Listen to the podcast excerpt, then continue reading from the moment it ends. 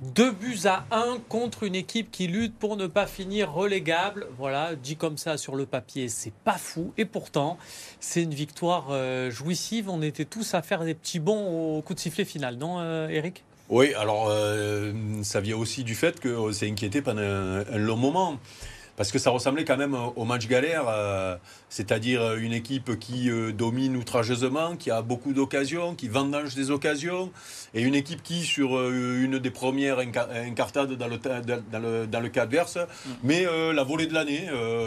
contre Strasbourg, c'est pareil, puisque Aoulou, il a fait la même chose, hein, si je me souviens bien. Je crois qu'il a plus mis de but depuis. Non, non. C'est pas un habitué non plus. Et le petit Roi d'hier soir, on va le surveiller, mais je pense qu'il ne fera plus de sa carrière, ce qu'il a fait hier soir. Donc, quand tu vois ce genre de scénario, et que tu vois que tu peines à marquer, ben moi je me suis inquiété pendant un long moment. Et, en sachant très bien que euh, revenir à un partout euh, euh, mettrait une grosse pression sur Auxerre et puis l'OM finirait par, par, gagner. Mais ce premier but, quand est-ce qu'il allait arriver quoi Et puis on a tellement été euh, malchanceux ces derniers temps, même si on va pas revenir sur le dernier but à, Lyon euh, après une très très bonne deuxième mi-temps de l'OM, mais, mais euh, en général, on n'a pas été vénard cette, cette année sur les fins de match. Mm. voilà, donc c'est pour ça que c'est des victoires importantes. On dit toujours la même chose quand, mm. quand tu galères comme ça contre une équipe qui, qui défend bas. mais à ce moment-là de la saison, voilà, ça fait du bien parce que mm. ça vient valider beaucoup de choses dont on va parler, quoi. Euh, la suite de bons résultats, mais aussi euh, des prises de décision, euh, notamment la, présence à nouveau à la maison contre une équipe qui joue bas de, de Vitinha, Klaus qui, qui est allé à gauche dans un premier temps, voilà, avec un regain de forme de certains, le retour de Memba alors qu'on nous, parlait de Balerdi avant le match ou le matin du match, donc j'ai reçu plein de textos de gens inquiets, je ne donnerai pas les noms parce qu'il y en a qui sont connus, mais la présence de Memba sur le terrain qui était une, une bonne nouvelle aussi, voilà il y a plutôt de, beaucoup de positifs. Eric a parlé de, la réussite qui, que retrouve l'Olympique de, Marseille. Flo, il faut le dire aussi, il y a peut-être une réussite du côté de l'arbitrage, parce que si on regarde bien Alexis Sanchez, il y a peut-être d'autres arbitres auraient pu le, pu le signaler euh, hors jeu. On le dit quand ça va pas et quand il y a eu des erreurs aussi, euh, notamment euh, Kolasinac contre, contre Monaco à domicile, c'était au mois de janvier. Bon ben là, on va dire le fameux ça s'équilibre sur une mmh. saison, on le, retrouve là. Ouais, du côté des Auxerrois, c'est vrai qu'il disait après le match euh, avoir vu certaines images où pour eux, Alexis Sanchez était hors jeu. Euh, après, euh, franchement, l'image qu'on voit, c'est l'éternel débat où des fois ça dépasse mmh. d'une épaule, ou c'est en ta faveur, en ta défaveur. Bon. après, dire que oui, il y a peut-être un coup de baraka là-dessus, parce que euh, tu as le sentiment que si tu euh, prends l'image euh, un peu plus hmm. tard au départ du ballon, mais le ballon il est quand même quasiment collé au pied, il bah, peut être en jeu. Mais bon. Sauf Flo que généralement, dans ces cas-là, aujourd'hui dans le football, bon, il y a la fameuse, le fameux déclenchement là au niveau du ballon quand, pour valider. Et puis derrière, on a la fameuse image, tu sais, avec la, la truc où on voit l'épaule dépassée, pas l'épaule dépassée. Et là, on n'a rien vu. Hmm. Euh, voilà. Ah si, on, Donc, on voit euh, que le, non, on a vu un ralenti. Non, mais on a vu un ralenti euh, balourd, quoi. Oui, oui, ralenti mais, à après le match, ils ont montré en plus en détail et on voit l'épaule de l'Auxerrois qui semble couvrir du coup. D'accord, voilà. Non, mais si tu veux, le, problème, c'est que généralement, on, la voit cette image-là euh, pendant le match, cette image avec ce, fameux écran-là euh, où on voit. Euh, voilà, et donc on l'a pas vu, donc ça laisse place au doute.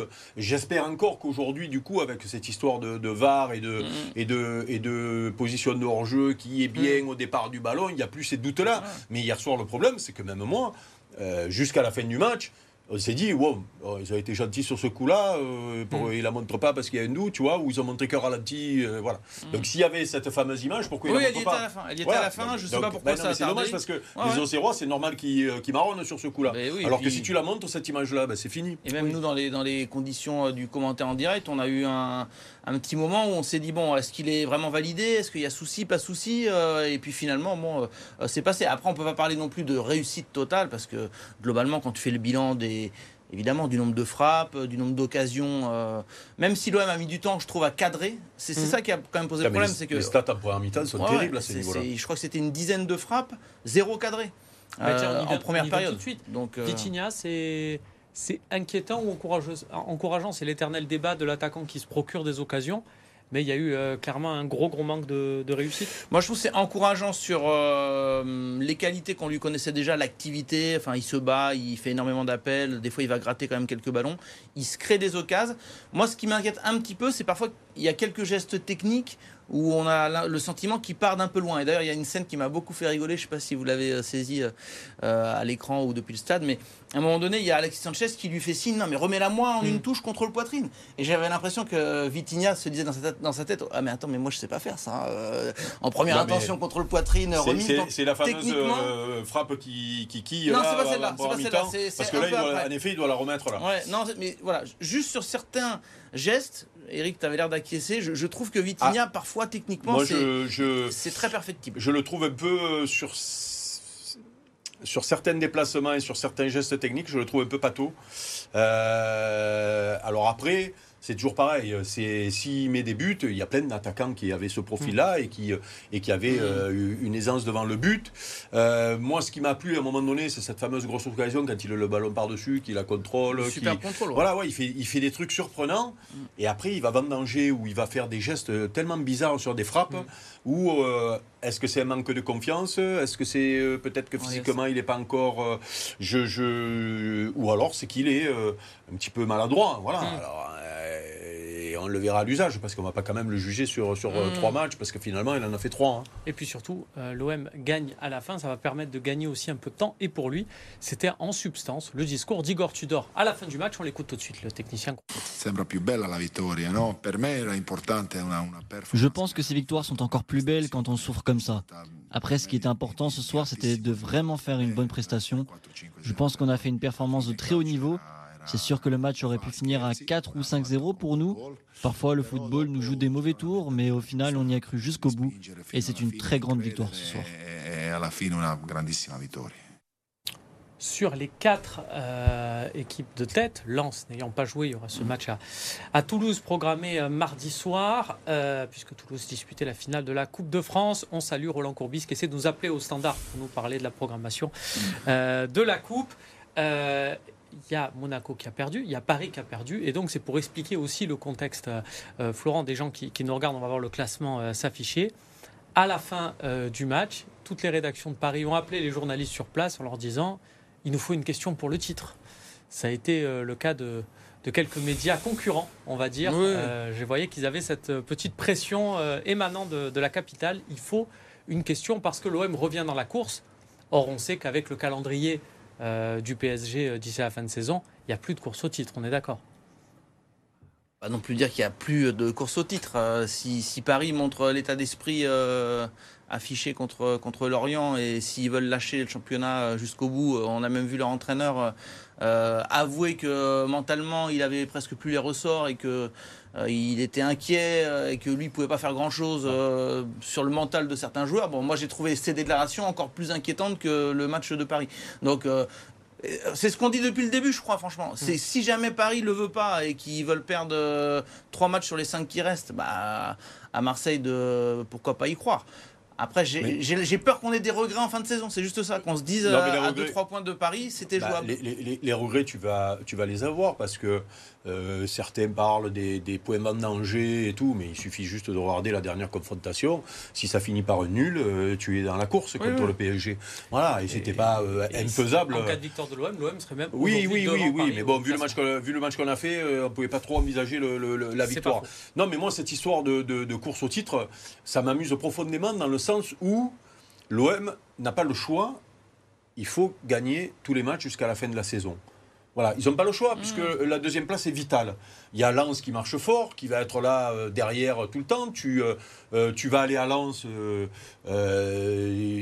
peux le perdre ou tu peux faire le nul. Quoi qu'il arrive, il faut que l'OM fasse le plein. Voilà, donc c'est pas jouer le titre, pas jouer le titre, c'est il faut que l'OM fasse le plein. Donc si Paris, comme tu as dit, perd deux matchs ou trois, et s'ils ont pas mis du titre, mais l'OM n'a pas dans, la tête à se dire on va chercher le titre, tu, tu, tu as juste à faire le plein. Voilà. Et donc, si, euh, si tu fais le plein, eh ben, tu, euh, tu auras peut-être des regrets sur certains matchs, mais euh, tu auras fait le job, quoi, au moment où tu sentais que tu pouvais peut-être aller les chercher.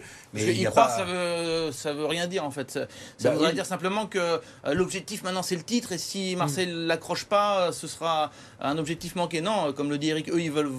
Marseille, les Marseillais veulent euh, la deuxième place quoi quoi qu'il arrive. Et si après Paris euh, veut se faire des frayeurs parce que imaginons euh, effectivement qu'ils sont ils reviennent à deux points du, du PSG lors de la dernière journée. Bah là on va se faire un, un kiff et aller à Ajaccio avec euh, avec la banane pour commenter ce match contre l'OM et voir ce qui se passe du côté de Paris. Donc c'est pas totalement impossible, mais c'est c'est pas évident.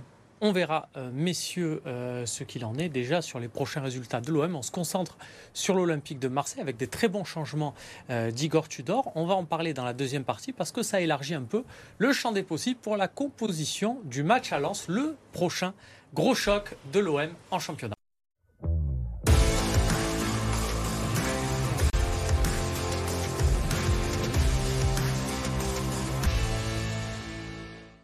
Retour sur le plateau de Virage Marseille, toujours avec Eric Dimeco, toujours avec Florent Germain. Je vous rappelle, hop, c'est là, et non, voilà, j'avais une chance sur deux, euh, que cette émission est aussi en partenariat avec le euh. Et puis, on passe de suite sur ce choc. Je vous en ai parlé parce que euh, jusqu'à présent, on se disait, Igor Tudor, il a une compo d'équipe à l'extérieur, une compo d'équipe à domicile.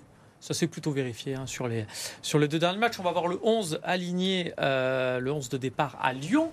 C'était euh, la semaine dernière, voilà, avec une configuration euh, Malinowski dans les, dans les trois de devant, qui était un peu plus travailleur, on va dire ça comme ça, et Balerdi en défense. Un choix d'Igor Tudor, on en a parlé, spécifique aux caractéristiques de Lyon. On va voir maintenant la, la compo contre Auxerre avec donc quelques changements. Le retour de Chancel Mbemba euh, dans cette euh, position et puis euh, Vitinha, Alexis Sanchez devant.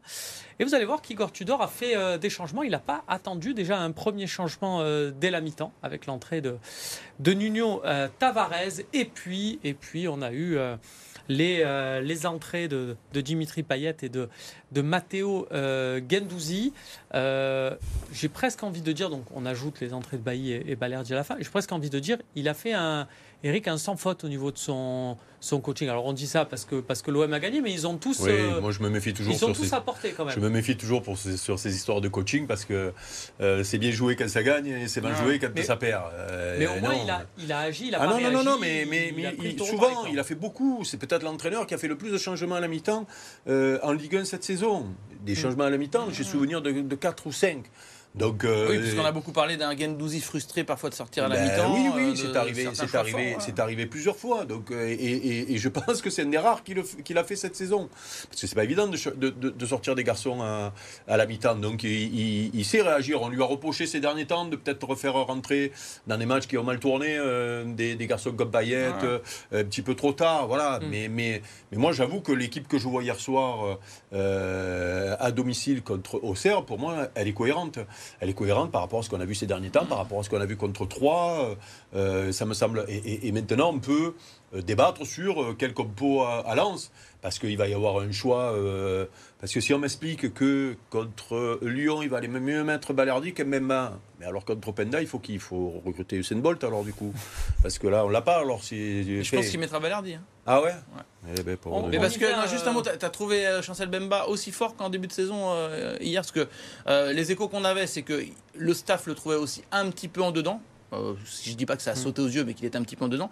Et j'ai trouvé, voilà, personnellement, c'est mon avis, que euh, contre, contre Auxerre, on n'a pas retrouvé euh, le Chancel Bemba. euh, Ah, ben oui, ben, tu veux le tuer moralement, hein, tu lui fais ce que tu lui as fait ces bah, je dernières pas semaines si, aussi. mais hein. après, c'est toujours pareil. Mais On- bon, on- maintenant, moi, si on m'explique que Balardi est meilleur que Mbemba pour la Non, fin de non. saison, euh, moi, je veux bien. Mais moi, je débat pas de ça, je débat du, choix que va faire Tudor. Et j'espère que ceux qui pensent ça ont raison, parce que sinon, il va falloir m'expliquer quand même à la fin. Mais, mais pourquoi pas? Et après, l'autre question, parce que ça, c'est du poste pour poste à la limite. L'autre question, c'est euh, qui, euh, euh, qui dans les euh, trois de devant avec euh, Sanchez et, et, et Under qui sont incontournables pour moi. Ah, moi, j'ai ma petite idée. Bah, Ah. il, a, il a les cheveux longs et un peu bouclés. Ouais, je pense qu'il a les cheveux longs et bouclés. moi, je pense que ça va être la Et je le solution. vois comme ça. D'autant que c'est moi Romain Canuti. Non, long, Ah. long, on a dit. Ouais, par contre, il n'a pas les chemises Non. comme et, ça, et donc surtout, euh, c'est pas possible. il a un gros volume de jeu et hum, ces derniers temps, c'est plus ça chez toi, Romain. Euh, au padel ou au foot d'ailleurs. Non, Euh, mais, non, mais oui. Parce que- non, mais parce que Alexis Sanchez, dans les gros matchs, souvent à l'extérieur, il joue en pointe, il est tellement Mm. précieux en point de fixation. Et Gendouzi, ça a l'air de rien. Déjà, il fait une superbe passe pour euh, Alexis Sanchez euh, sur, le, sur le deuxième but. Et voilà, conjugué à Payet, c'est quand même une entrée intéressante de Gendouzi.